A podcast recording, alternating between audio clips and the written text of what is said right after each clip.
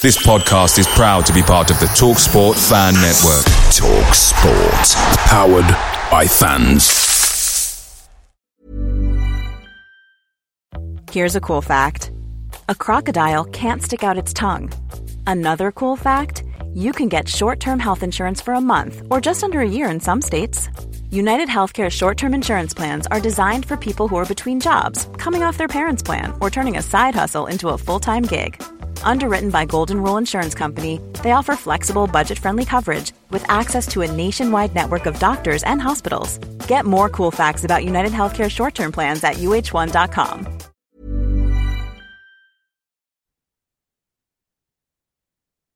The TalkSport Fan Network is proudly supported by McDelivery, bringing you the food you love. McDelivery brings a top tier lineup of food right to your door.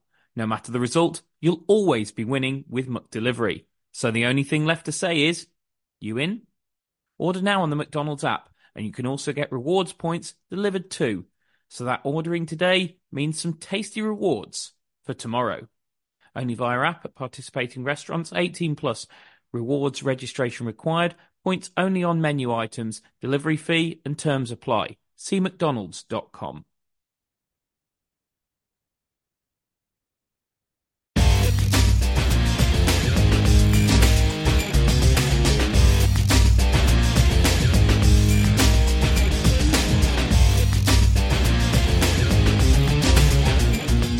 Well, hello and welcome to Albion Analysis with me, Chris Hall, and him, Pete George. Well, Pete, we thought we'd seen the back of them, but they're back. XGFC from the Black Country. Albion dominating the game against Hull City. 20 shots, uh, over 2 XG versus Hull's 0.6. And yet we lose 2 0. Um, we, we thought we'd maybe we'd become a different side to this. It was all the way through Ismaël. It was all the way through Bruce. We're topping the XG tables. Even Carlos Corberán said last night in the post-match interview with Rob Gurney, it's the highest XG since I've been at the club. But I mean, look, we've said it all along. When, when we talk about a high XG, it does not mean we're complimenting this team. What it means is that we've done quite a lot of good things before the finish but the finishing was dreadful. And last night, the finishing was absolutely dreadful, wasn't it? Yeah, at the start of the season, you well, I'm really happy if we're, we're generating high amounts of XG in games because it means you're performing quite well. You're creating a lot of chances. Um, and at the start of the season, that gives you hope for the rest of the season that you can continue, continue to do that. But when you get to the end of the season, it's less about putting in good performances and more about picking picking up points. So you know you care about real goals then because that's what get you, get you the points. So despite the chance creation being quite good last night, we you know we didn't score. So that's well that, that's the thing that matters most, and and it's where you drop drop the points and and where we might miss out on the playoffs. Absolutely, because uh, that's that's the thing at this moment in time, Pete. It is such an absolutely pivotal result, isn't it? Because as you say, if if if you had this game earlier on in the season, and to be honest, we did have this game earlier on in the season many many times under Bruce, where we sat here and went, "Oh well, it'll come, it'll come." Don't worry. I mean, the, the the, reality is it didn't it didn't come because we we just started conceding early goal after early goal. I don't think that will happen under Corberán, but what it does do is it puts such an enormous amount of pressure on the three games we've got before we've got a break in games um, before before obviously the the Millwall game on the on the first of April. Now that the Sheffield United game has been called off to, due to their participation in the FA Cup, and we've got we, we've got three games coming up: Wig, Wigan, Huddersfield, and Cardiff. You kind of feel like if we're going to have any chance of the playoffs, we're going to need to win all three, aren't we? Yeah, I think so. Um, especially playing the early game the weekend just gone. I'm not sure when this is coming out, but you know, dropping points. Yeah, just just to say, we're recording on Saturday morning, so we've got we've got absolutely no idea what the uh, what the results of um, of the other championship teams are at this point in time. But thinking ahead to those games, you know, when you play the early game, you, you feel like you've got if you pick up three points, you've got a, a brilliant advantage because you've got those three points early, and then might put a bit of pressure on those teams that are ahead of you that you're chasing or that you've potentially just passed. But when you drop three points, then it's you know it's really worrying because well, for a lot of teams ahead of you, if you're solely looking at West Brom, I know we're not the only team chasing, but then it's almost a free hit. They know that if they pick up a win, then you know they're an extra three points clear and an extra three points ahead in the the race for the playoffs. So this game was pivotal, and and because we've lost it, it makes the the next three even more important. Um, if we're still hoping to to break into the playoff spots. Well, the reality is, Pete. I mean, uh, that um, that that I think the entire top half of the championship still have some hope of the playoffs because Preston, who currently sit in 12th, are eight points off Luton in sixth. That's not insurmountable. I think Hull, uh, who are a point uh, worse off than Preston, but also a game worse off, are probably out of it. I suppose, to be honest, you'd, you'd ma- maybe make a case for Bristol City and Reading, who are on 44 points, but have a game in hand as well. So if you if you are saying that uh, that, that there are thir- 13, 14 teams in this playoff race, the big problem we've got is that after today's game, we could be 12th out of those 13, 14 teams. And that's an enormous problem, isn't it? Because it's not just the amount of points that you have to make up on whoever finishes today sixth. It's how many teams you've got to clamber over because because the issue is they can't all lose every week. Yeah, that's the biggest issue of where we sit in the table is that it's not just making up the points, is it? It's as you say, they can't all lose every week, so it's making up the points and making up the places somehow. So it means that we're going to have to go on a, a really good run, I think, if we are going to break into the playoff spots. I mean, we're not well currently for the games we played, we're only six points and goal difference off of them, but yeah, it's the, the number of teams that we've got to break through that's the issue, as well as the fact that I'll be surprised if it is just six points. Well, uh, well, I mean, it, it is worth caveating slightly that um, that, that obviously we're now six points on the same games as everyone except for Bristol City and Reading. So this this kind of is your status quo as we find it right now, isn't it? Yeah, I suppose. Yeah, yeah. I haven't really looked at it that way. Um, but yeah, after today's, well, this weekend's games, then we'll be, we'll have an extra game to play than most teams. So I suppose that does help. Um, and we were saying last week that the fixtures are actually quite promising looking into the, the last run of the season. Um, so there, I don't think, I mean, last week we were very positive and this week we seem to be very negative, which is. Well, I suppose know, because we've lost to a team that we shouldn't lose to, which ma- which makes you, uh, which makes you far less confident of going and beating Wigan, Huddersfield and Cardiff, doesn't it? Yeah, I mean it does. But then I suppose that's where you can come back to the performance. The performance was very good, but we just need to be able to stick the ball in the back of the net. So I think if we if we put the same level of performance in for the next three games, then you know we're not going to lose them all. Um, you'd hope that we'd win them all, to be honest, but that's not a given, is it? So obviously the work needs to be done in preparation for them, and you need to perform throughout the whole of the pitch. But when you get to the end of the in the penalty box, you need to be able to put the ball in the back of the net, which you know Dike scored two against, well, I see he's getting a lot of blame for missing a couple of chances, which he did, but he scored two against Middlesbrough, and Middlesbrough are one of the best teams in the division. So I suppose that's where the frustration is as well, that you can beat probably the most informed team in the division and then lose to what, in fairness, is a fairly weak Hull side. I mean, I would I wouldn't be putting too much blame on Dike for, for, for yesterday. I actually think I actually think he was one of the, one of the better ones. I think uh, okay, there's the one that's cut back to him that he should probably do better with. But generally speaking, I thought his chances were fairly difficult, and he and he, he actually made something out of them he's also had four shots on on goal, two on target. Um, as I say, only one of those I really feel he could have done more with. He's also played played two key passes. He he laid one absolutely on a plate for Jed Wallace, who, uh, who, who scuffed it wide. I actually thought he had a decent game, Pete, and I feel like it's becoming one of these things where I, I, hate how how how some things always seem to split our fan base because Grady's another player that does this. You, you, you either fans seem to think, or some fans seem to think, and this is unfair on to, to tar everyone with the same brush. But, and this is probably more a Twitter thing than anything else because Twitter is the home of extreme opinions, as we all know. But people uh, seem to think, or some people seem to think, you, you have to be in one of two really quite extreme camps where these are either the greatest players ever or they're absolutely abysmal. And I don't think Grady or Dike fall into either category. Grady's not relevant because he was out injured and unfortunately we might have lost him for the rest of the season, which we will come to the problem that creates on the left hand side in a little bit. But on Dike, I don't think he's doing that much wrong, Pete. Uh, you, you highlighted, uh, we, we, we both done the numbers on this, in fact he's actually scoring he, at a rate of um, of 157.8 minutes per game. Sorry, per goal. 157.8 minutes per goal is what he's scoring at. There's obviously 90 minutes in a game. So that means that Dike is scoring at better than a rate of a goal every 90 minutes he's on the pitch. Now that's impressive by anybody's standards. That really is okay, he could have done better with one chance yesterday, but I thought he actually got into some good areas.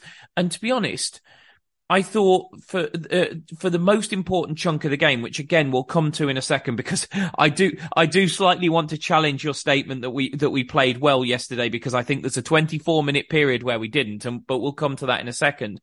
But I think um, for that important chunk of the game, Dike wasn't seeing the ball, and I don't really see what people expect Daryl Dike to do when he isn't seeing the ball. I think the evidence is there, Pete, that when Daryl Dike is given the uh, given the ball, he has 1.9 shots per game, and he is scoring at a rate of better than a goal every two nineties.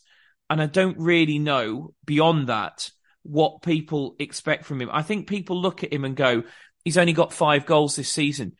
Yeah, but he only came back just before the just before we broke up for the for the World Cup. He's missed huge chunks of the season. I don't think five goals at this at this stage is is particularly bad. In fact, uh, uh, you you said to me off air uh, that that you think if he'd been fit for the whole season, he may well be challenging Chuba for top scorer in this league. Yeah, it's obviously important to to note that he's he's not really played that much. He's played 8.8 90 minutes this season, so a total of 789 minutes um, for Albion. And I'd be surprised if he. So, so he scored five goals in, let's call it, uh, for for argument's sake, nine nine games. I'm sorry if you if you just took that purely as a stat, if a player had just played nine full 90 minutes and stuck five goals in the back of the net, you would be absolutely singing from the hilltops about him, wouldn't you? Yeah, exactly. And I mean, he's got one assist as well to add to that. So, but if you look at his, I mean, I'm just going to confuse things because I'm doing it the other way around to what you said. But he, he scored. We we need not, some Albion analysis, um, uh, generic way of doing data here, don't we, Pete?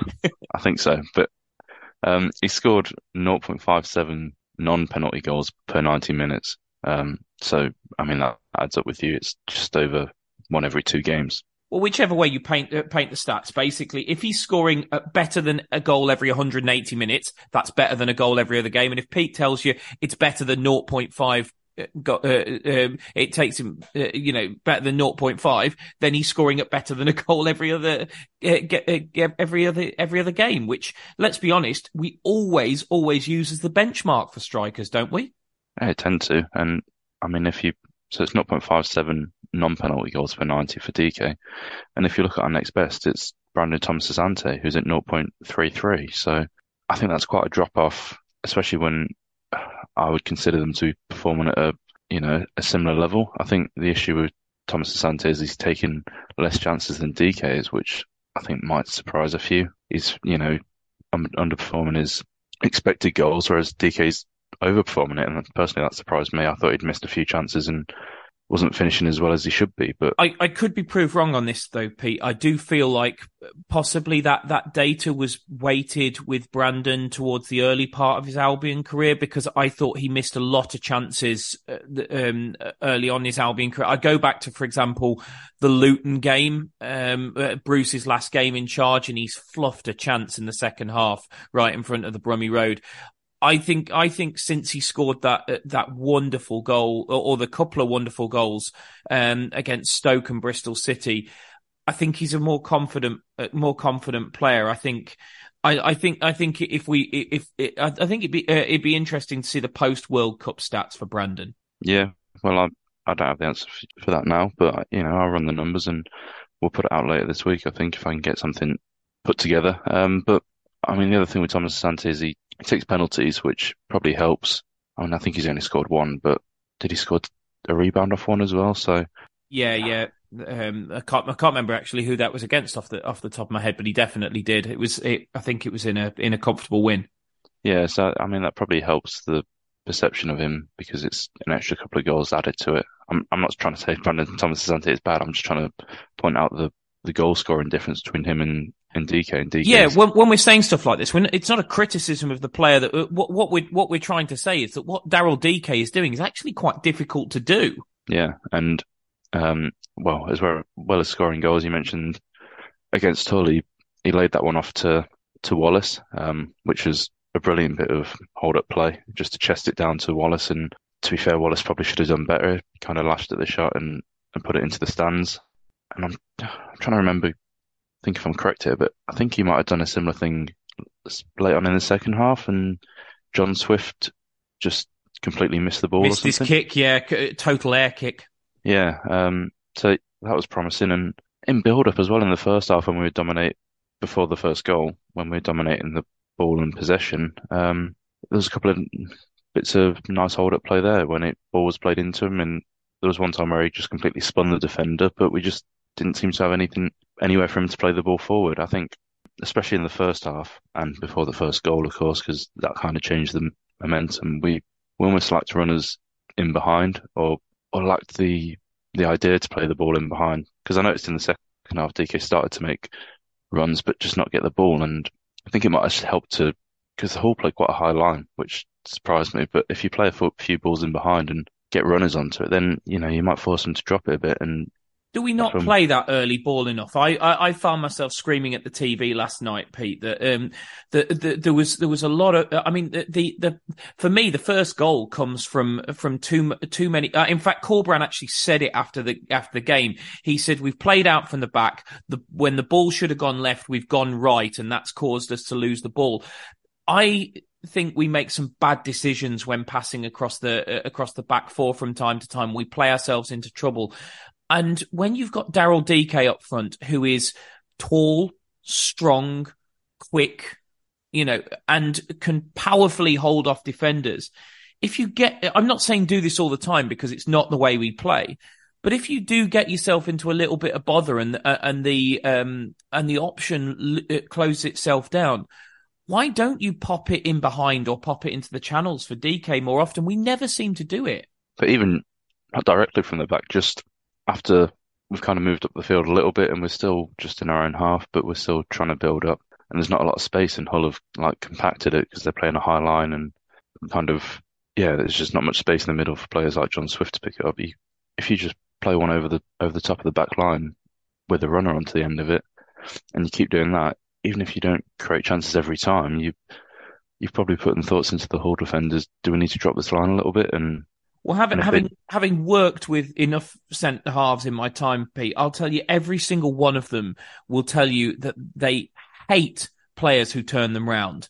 Like every one of them would always, always rather defend against somebody who where they can defend with everything in front of them. Players that turn them round are a centre half's biggest nightmare. Yeah, and if you can force them to to drop that line a bit because they don't want to be spinning and and sprinting back every time, then that's when you get a bit more space for players like John Swift in between the lines and in midfield because that defensive line's dropped a bit and then you can see if he can create a bit more from there.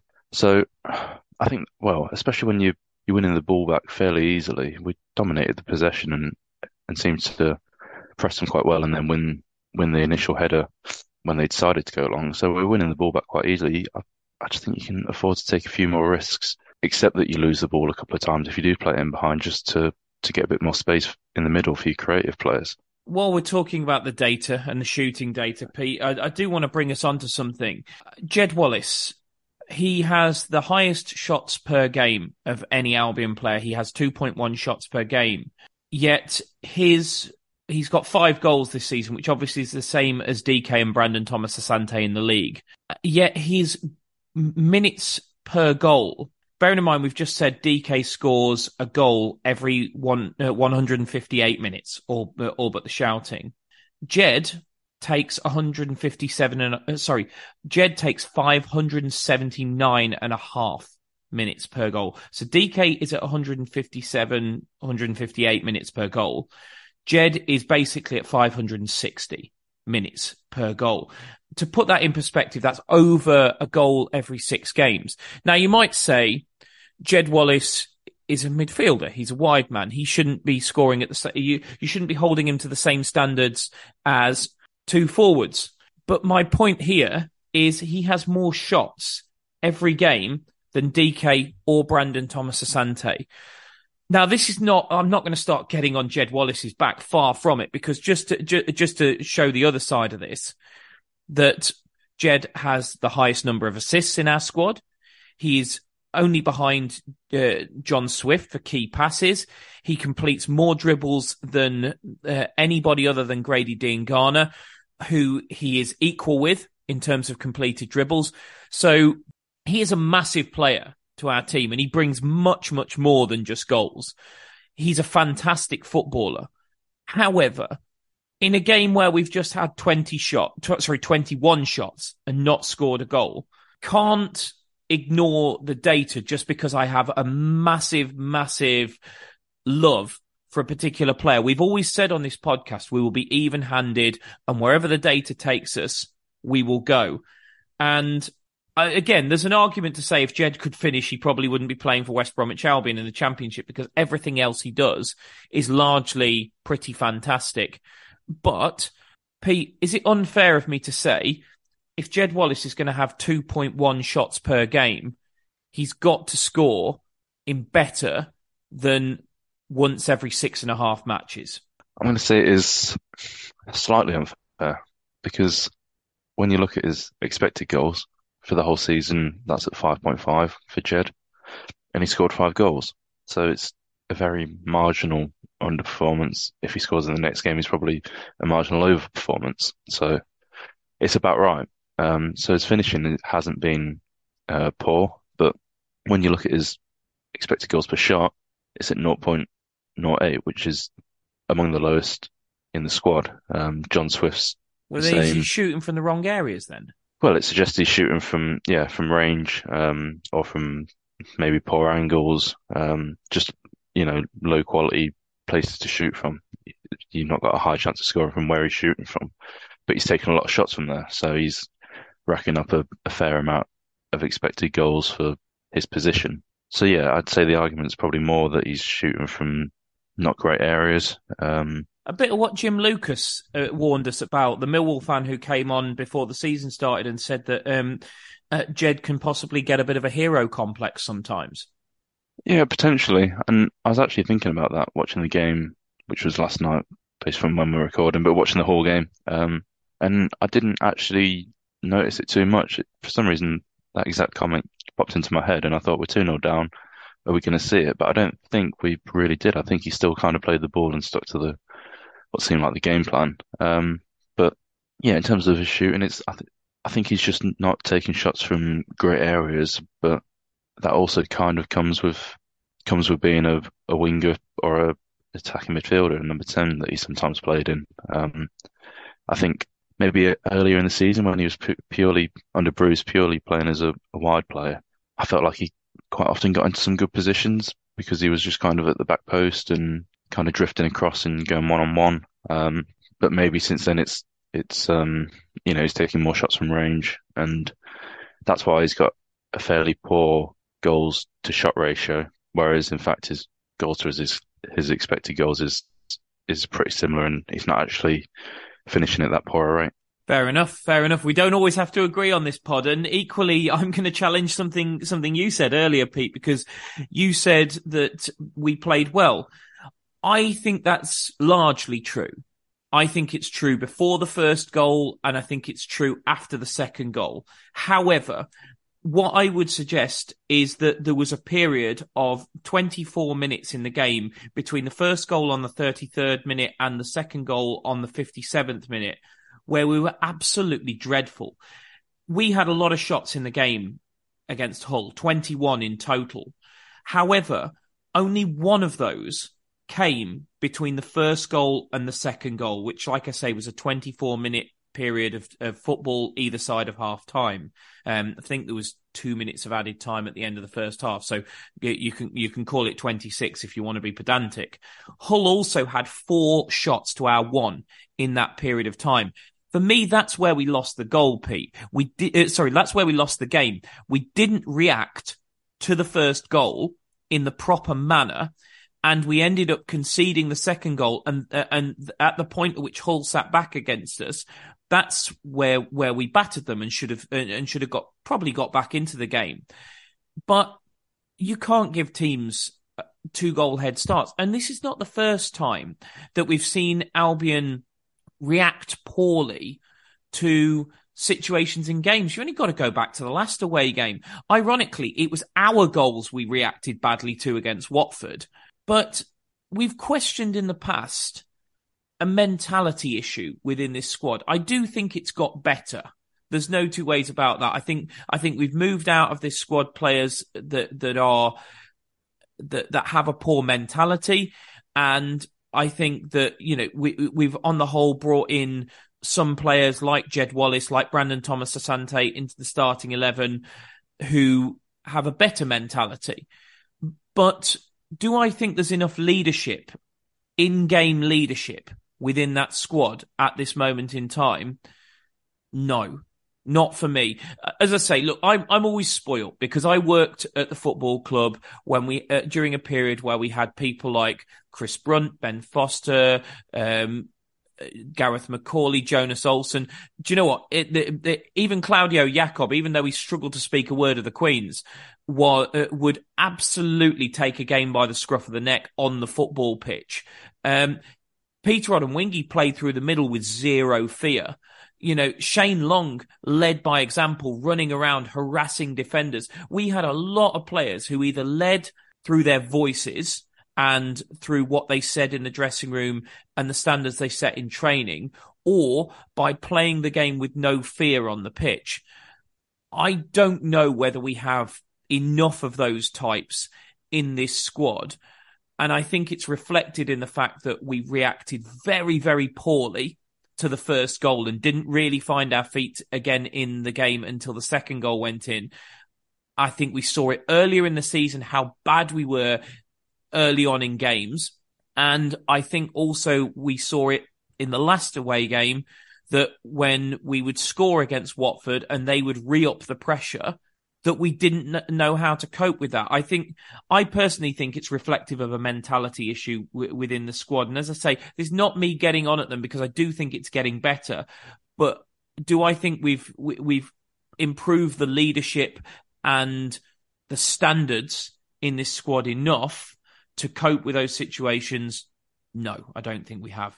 I think I'd agree with you in the fact that there was that period in the middle of the game where we were we were poor really, and I mean directly after the Hull scored their first goal, they looked they definitely looked the more likely to score the next goal. Um, but yeah, I think as you say, we've spoken about potential mentality issues. I don't know if that's why maybe Chalobah and Albrighton were brought in, other than the fact that they were basically free. Um, obviously you've got a, a Premier League winner there, and actually I think both of them are Premier League winners, aren't they? So I think, yeah, I mean, Albrighton said he's not the kind of leader to, to shout and you know demand loads of his players with his voice, but he has spoken about being a leader in the way that he, he plays and the way that he trains. That and that's you know, massive. That's massive, Pete. Because uh, because I was sorry. uh, apologies for jumping in, but I I remember I remember somebody. Uh, you know, obviously I uh, I would never betray the confidence of naming names, but the season we got relegated under uh, under Pardew, I had somebody uh, towards the end of that season saying one of the biggest mistakes we made was letting Shane Long go because he set the tempo in training, and you know I was told that the level in training, not by a lot, but just by a small percentage, dropped off when Shane Long went because he trained like he played every week and he, he, he kept, he kept defenders honest. He set standards for other forwards as well. And Shane, Shane was very softly spoken. He's a lovely, lovely man. And he's not, he is not a shouter and a baller by any stretch of the imagination. He doesn't go around berating people. That's not what I mean by a leader.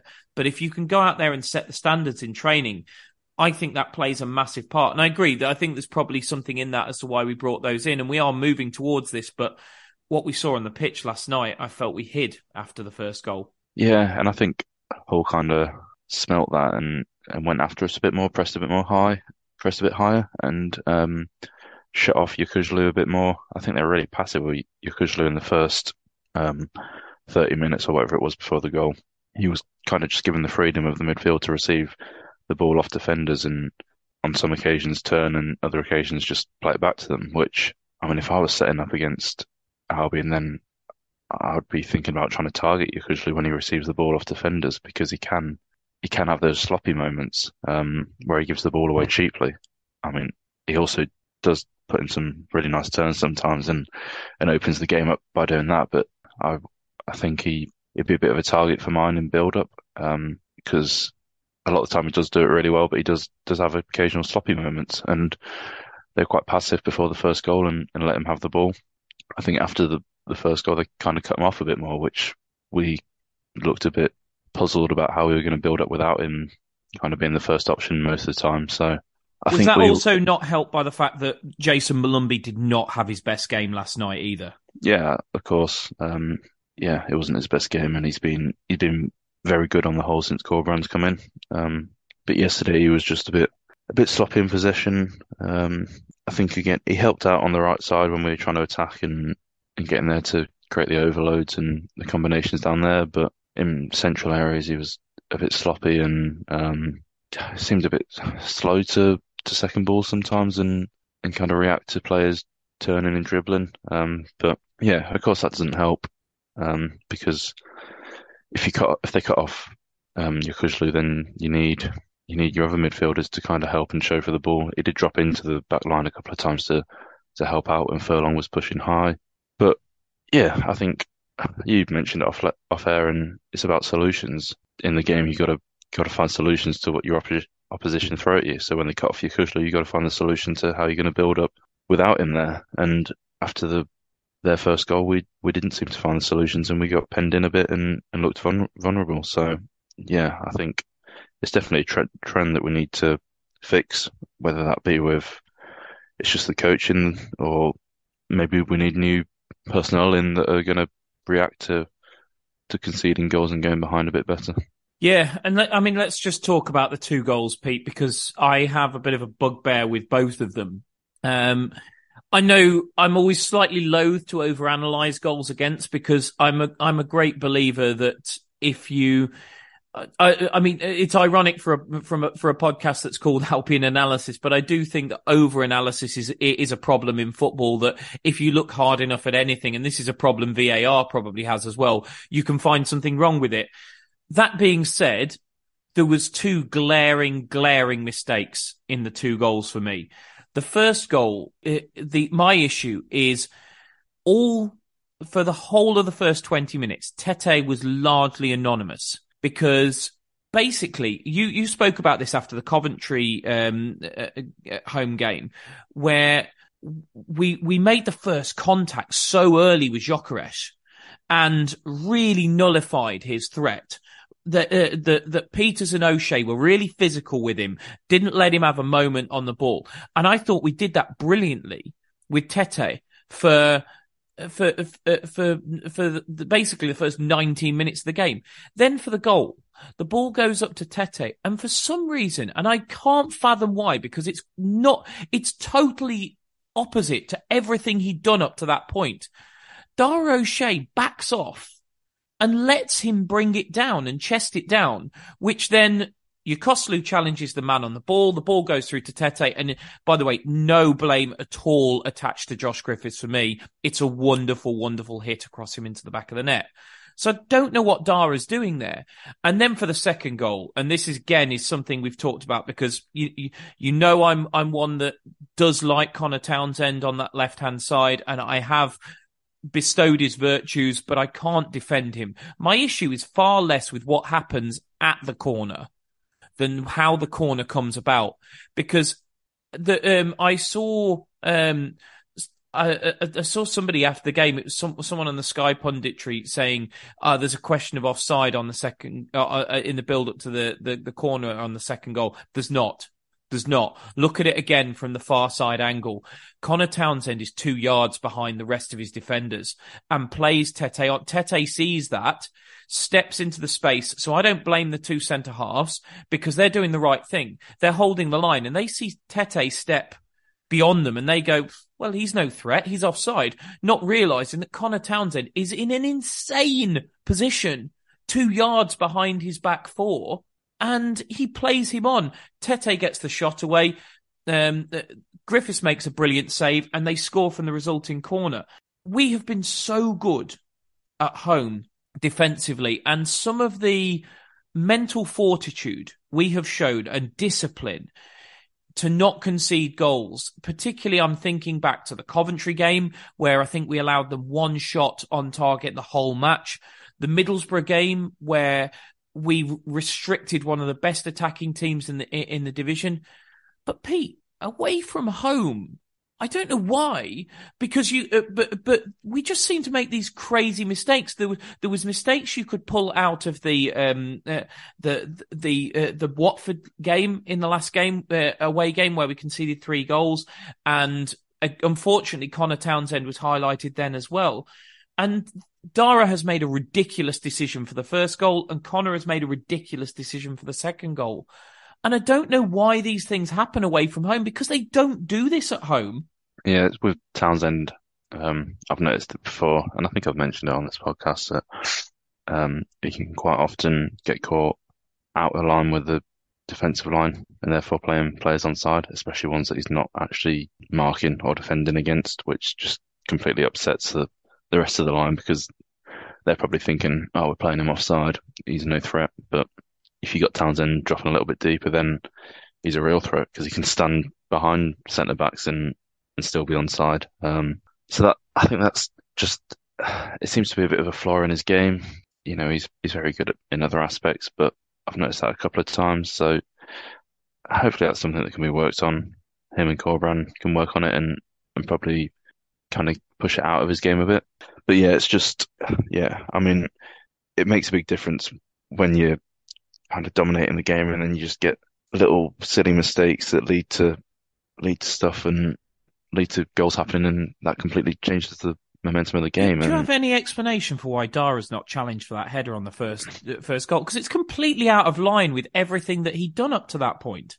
Yeah, I I struggled to see why. I don't know if he just kind of came at it from the the wrong angle. He kind of had to drop in to get under the ball and then shift across. And if he'd headed it, maybe it would have gone the wrong way. But maybe I'm just trying to find an explanation when there isn't an obvious one there. Um, because as you say, first first 20 minutes or so, Tetteh barely touched the ball because Pieters and Dara were just dominating him. Every time the ball went into him, they either won it in the air or nipped in front of him and won it and were very physical with him. Um, and that seems to be the case up until the referee gave a free kick against Pieters, I think, for apparently climbing over the top of Tetteh to win the ball. I think it but, was. But a free kick on the halfway line surely shouldn't impact them their mentality, should it? I wouldn't have thought so, no, because it's not as if he got booked or anything for it. Um, it was just a, a, single free kick, but after that, it seemed to it seemed to change. Um, and then obviously the goal came from it as well, which if if that had been in the first twenty minutes, you'd have thought that O'Shea would have been up and and heading it clear and nothing would have come of it. But as you say, he just had all the space in the world to just bring it down for his teammate. And, and then, well, after that, you know, there was a, they got a bit of luck with the Yokuslu tackle falling straight for them, but it was a great finish. I tend to agree with you. There's probably not a lot that Griffiths could have reasonably done. It, it was hit hard and right to the top corner. So, but yeah, it was a strange one because, as you say, start of the game, Tetteh barely touched the ball, and and our centre backs were I thought they were having great games and being very physical and definitely winning winning that individual battle against the striker. Um, and then they seemed to to lose it in one situation, and, and that cost us a goal. The other issue that I have from uh, from yesterday uh, is that you mentioned it before, Pete, that we were heavily, heavily concentrated down the right hand side, much more than usual. In fact, to the point where when I actually looked at the average position data, because you know I love to bring the average position data in, not least because you don't love it.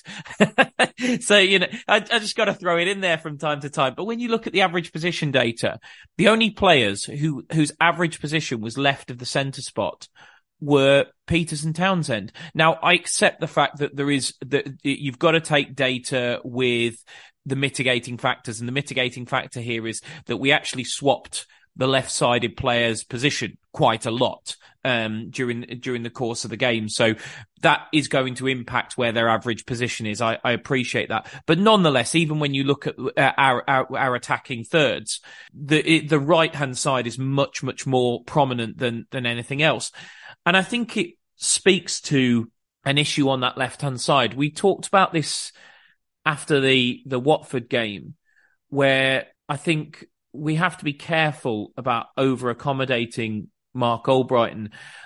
I I really like Marc Albrighton, but on the face of it, at this moment in time, I'm kind of I'm slightly questioning the signing because I don't see how he fits in, given that his best position is where our best player in Jed Wallace plays.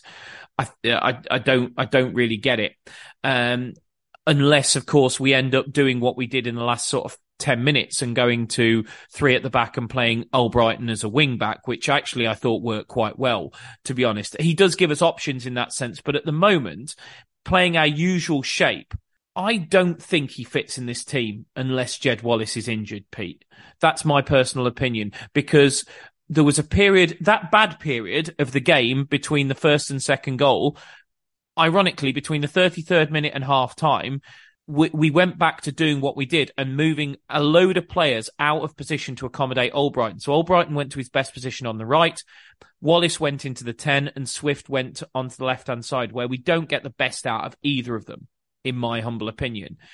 And uh, I, I, I don't know. I, my personal opinion at this moment in time, Pete, and this won't go down wonderfully, I'm sure, with, uh, with, with, with some of his detractors, is that whilst we've got this injury crisis, which seems to be massively focused on one area of the pitch, losing Phillips, Diangana, and Grant, all of whom can play that left hand side of a forward, uh, left hand forward position, well, you might question that on Grant, and you'd be you, would have every reason to. But nonetheless, it is probably his most natural position on the pitch.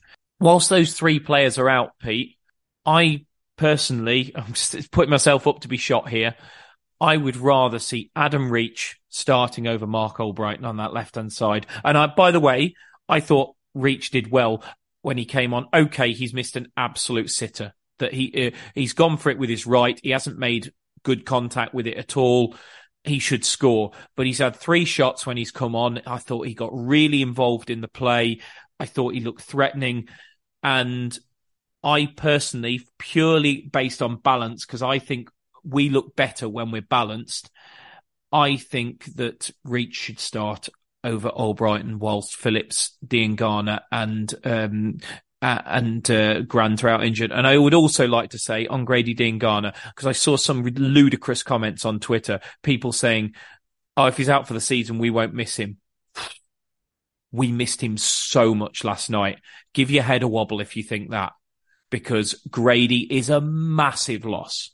Yeah, it was huge, and we barely had anything going down the left, especially in that second half. Every single attack seems to come down down the right, which I mean, in a way, probably made sense because we'd got Wallace drifting out there, Albrighton playing out on the right, and Gardner Hickman for a lot of it also drifting out to the right. So we've got a lot of players out there and a lot of players that can cross the ball if we create the right situation. But it just meant that we're pulling all the all defenders out there as well, and it felt like if we could just have somebody stretching the play on the left as well and almost just holding that width and being an option out there, they'd either have a lot of space or it pull the whole defence, not all the way out there, but you know, keep them keep it in the back of their mind that we've got a player that we can get the ball out there to, and and if it was Grady and it was up against one defender, then you'd fancy his chances to get past him at least a couple of times and and deliver from there. Yeah, we looked very unbalanced and quite predictable in the way that we wanted to attack, especially in that second half. First half, Townsend kept the width on the left quite quite well, but it was the only stuff we really had going down there was was switches out to him and then trying to attack from there. We we didn't really build up from the left hand side or play down the left hand side apart from those long switches. Um, and it it felt like we needed someone that can. It felt like we need almost needed a left footer out there as the winger just to help keep that width and. that, that's what the... that's what I'm saying, Pete. I, I, know it's I know it's really old school to say left footers on the left, right footers on the right, but that's that's how I feel about us at the moment. I feel we look unbalanced without that. Yeah, when we do have that, then we tend to have Swift in the ten, but he t- quite a lot of the time he drifts out to the left anyway. So then we've got the right footer there as well. But yeah, it did feel unbalanced, and I do think that Reach probably could impact that just because he's left-footed and he'll be happy to keep the width, um, and you know he'll be happy to do the defensive work out there as well. Phillips obviously right-footed was playing really well out there, but he was also very happy to go on the outside of his man and and putting across with his left foot. So that's kind of where Albrighton. Well, well, the other thing with Matt Phillips is Pete that, that we all know there is absolutely no answer to the Matt Phillips chop and the Matt Phillips step over. yeah, very true. Um, yeah, but with Albrighton, he um, he seems quite uncomfortable to go on his left foot, um, and almost always wants to to go on his right foot when he was playing out on the left. So that's very predictable and in a way quite easy to, to defend. So I'd be happy with a left footed out there left foot, left footer out there. Uh, but I suppose it's the the question of whether that extra balance is is worth it for putting in what's probably a, a lower quality player in Adam Reach compared to Marc Albrighton. So is the balance more important than than the actual quality of players out on the pitch? And judging on the performance, well, not necessarily the performance, but the balance of last night, I'd say it probably is, and I'd probably look to to give Adam Reach a chance out there. I think the other thing for me is that as you because uh, uh you, you mentioned him there is when the balance is there in the midfield, I think it benefits John Swift. And for me at the moment, Pete, I think we've got to do everything we can to benefit John Swift because we talked about him after the Middlesbrough game where I thought his his contribution to the two goals was absolutely tremendous. And if you are pulling out a real positive from the whole game, it has to be John Swift because it, there is uh, there's no debate for me that he was our man of the match. I thought I, I thought if you you're pulling out players who had really good games, I thought Swift. I thought Yokuslu, apart from a period where he he was iffy when they when they closed him down, as you mentioned after after the first goal, and I do maintain that Dike did not have anywhere near as bad a game as some people would say. I think after that, you're probably stretching a little bit to find players who played well. But Swift is the one where I genuinely say he stood out and had a really good performance. And the data backs that up for me. 10 crosses, five of which were accurate, four long balls, three of which were accurate. That's tremendous, by the way. Three key passes, um, nearly 90% pass completion rate. He also had three shots during the course of the game as well. He's just, he makes us tick at the moment. Um, and, um, and look, some, some people might say, oh, we didn't tick last night. Well, we did, but we didn't, we didn't for 25 minutes in the middle, uh, uh where, where we lost the game. That was really, really poor and nobody's going to, nobody's going to start hiding from that. But the point is when we're playing well, John uh, John Swift is getting on the ball and he's contributing. And what I would say to anybody who says, "Okay, but we lost the game in that in that period after the first goal," look where John Swift goes and plays. Carlos makes a switch, sends Albrighton out to the right, Wallace into the ten, and Swift goes uh, off onto the left hand side, where he, for me, he is nowhere near as effective. And shock horror, we have one shot in that period of the game.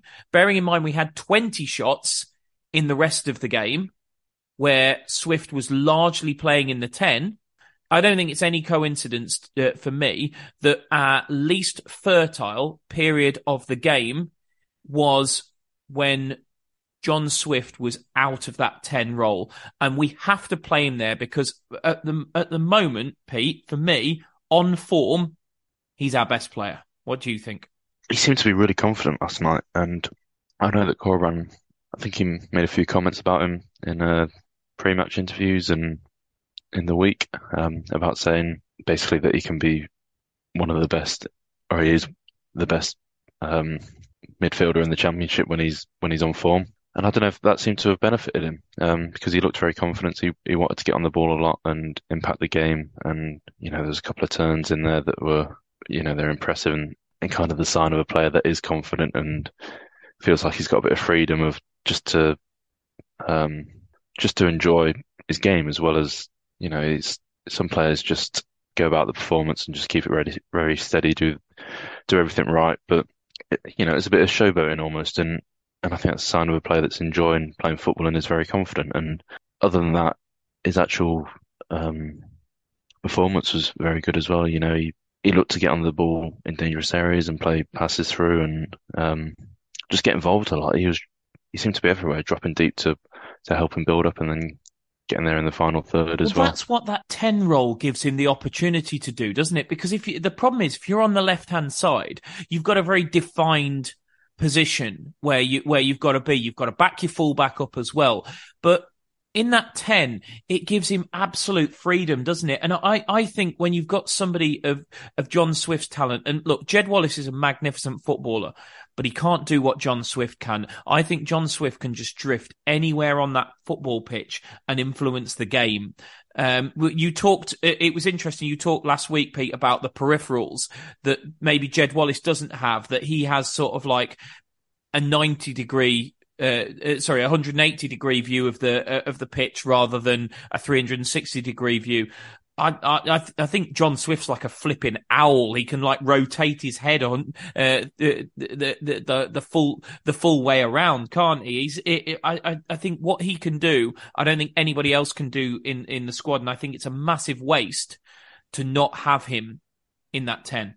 Yeah, naturally, quite a lot of the time he drifts out to the left and supports the left. Um, but I think it's important that he does have the freedom to kind of move where he feels like he needs to be because he's such a good player and so confident on the ball and generally extremely tidy in his his play. He doesn't give the ball away cheaply very often. Um, but then he can show that he's he's got the, the quality to really impact the game as well um, and take plays on when it matters and in positions where it's you kind of got the the freedom to do that. So I think he's definitely better when he's playing in the 10 and allowed to to drift where he feels like he needs to be.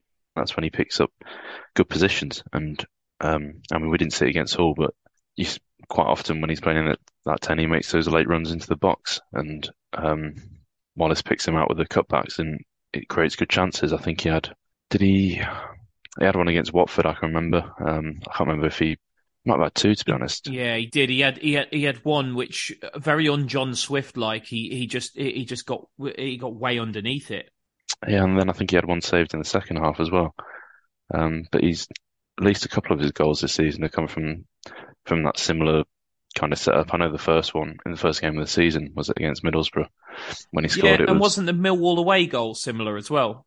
Yeah, I remember there's definitely been a few that he's he scored like that, and it's you know, it's got similarities to what Frank Lampard used to do, arrive late in the box and and just kind of be unmarked and and get a free shot from you know around the penalty spot, and it's a really good good area to arrive in if you get there at the right time. So yeah, I think it's important that he's he's got that freedom to do that, and um, to be honest, he was seemed very unlucky to not have a goal from that free kick that that hit the post. You know, if it's just a few millimeters further inside, it hits the inside of the post and goes in rather than bouncing out. Well, let's talk about that, Pete, because I've got I've got an incredible bit of data on this.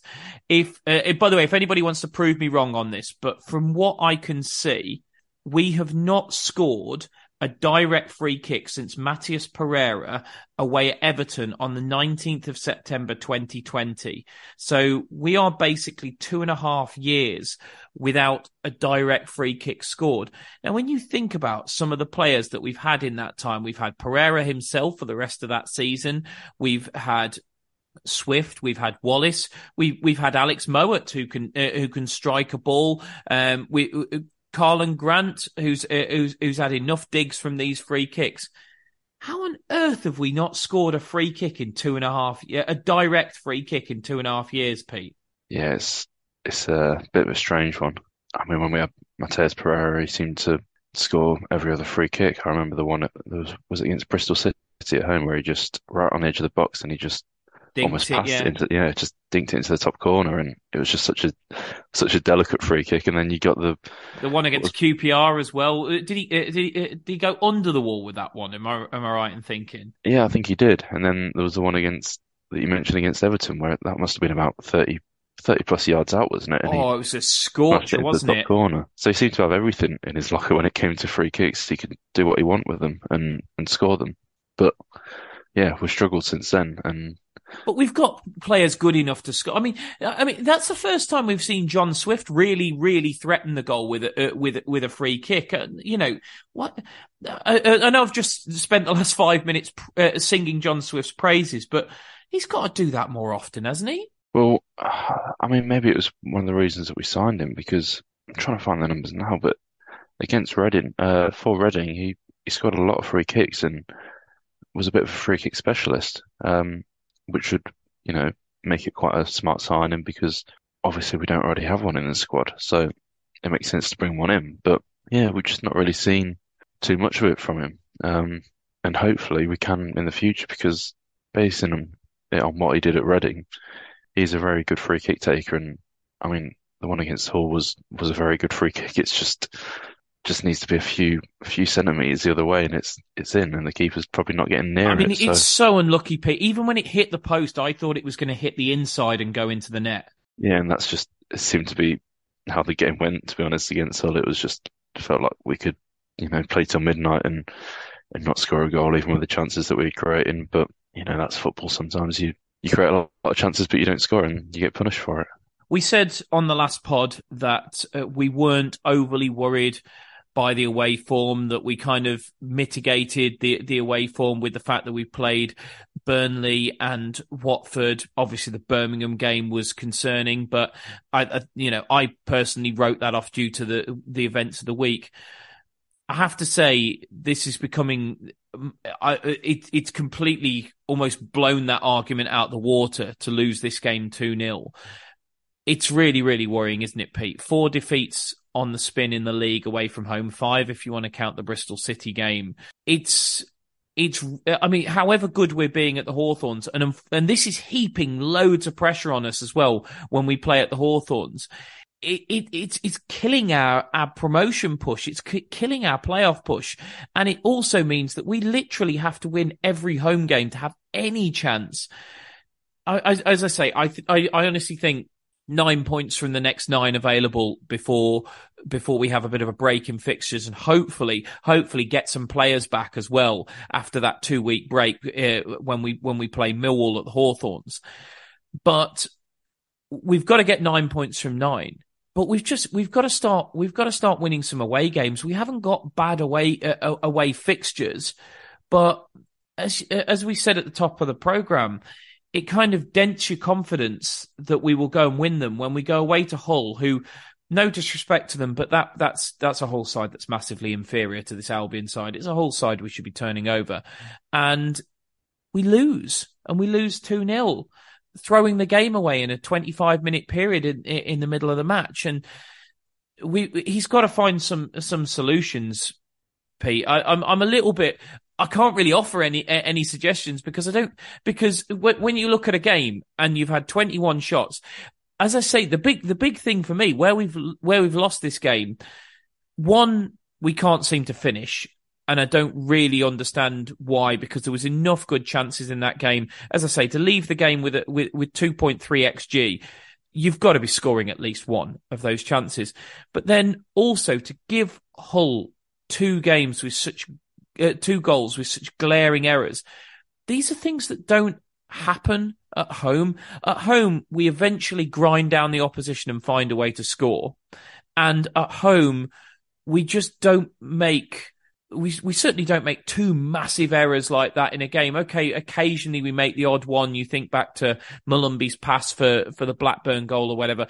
But I'm thinking through the away games that that we've lost, and whether it's the complete breakdown in communication that led to Coventry's penalty, whether it's so, uh, Conor Townsend's failed clearances against Watford, whether it's um, w- w- whether it's the two mistakes last uh, last night, whatever whatever it might be, whether it's David Button just having an absolute mare against Birmingham, teams aren't beating us, Pete. We're beating ourselves away from home and we're not at home. And I don't really get the difference. No, and it seems to be that it's happening too much for it to just be um, just a coincidence. Um, so yeah, it's it's a difficult one because it's not like teams are coming at us loads when we're away from home. It just seems to be that there's a mixture of games we're playing against a mixture of opponents, and and we're doing stuff that's that's almost letting ourselves down and meaning that we drop points. Um, so it's it's probably starting to become a bit of a concern. Um, luckily, I think the fixtures aren't. We're not playing the toughest of teams away from home going into the end of the season, but we still need to be picking up points um, regardless. Really, um, isn't doesn't matter who we're playing up. We've played teams that aren't the strongest away from home recently and, and not picked up three points. So it, it yeah, it's starting to become a bit of a worry, especially with you know coming into the end of the season where we are chasing the playoffs and there's a number of teams chasing the playoffs as we've spoken about and we need to pick up as many points as possible and climb above all of those teams. So we can't just be doing that at the Hawthorns because yeah, we're very strong there. Um, our defence seems to be almost unbreachable at the Hawthorns at the minute and yeah, we look we look like we're confident at the Hawthorns and, and like we're going to pick up three points whenever we play at home. But away from home, it's it's very different and whatever the issue is, I can't put my finger on it, but well, it needs to be found and it needs to be addressed, and we need to start picking up some more points when we're on the road. That's why Carlos has paid the big bucks, mate, and that's why we aren't, because uh, hopefully he can come up and find, uh, come up with and find that solution. Of course, he hasn't got to solve a problem for an away game for for a little bit, um, because we now have back to back home games. Wigan at home on Tuesday, and then Huddersfield at home on the following Saturday as is always the case, unfortunately, with our busy schedules, we, we can't do podcasts after every game. So we will be back after the Huddersfield game when hopefully, hopefully, fingers crossed, we'll have six points to reflect on because I think if we don't, we'll probably be having a podcast where we have to ask the question, is our playoff push over? Fingers crossed we don't have to have that conversation and we're talking about six points after those two games. But until then, Thanks for listening and up the baggies.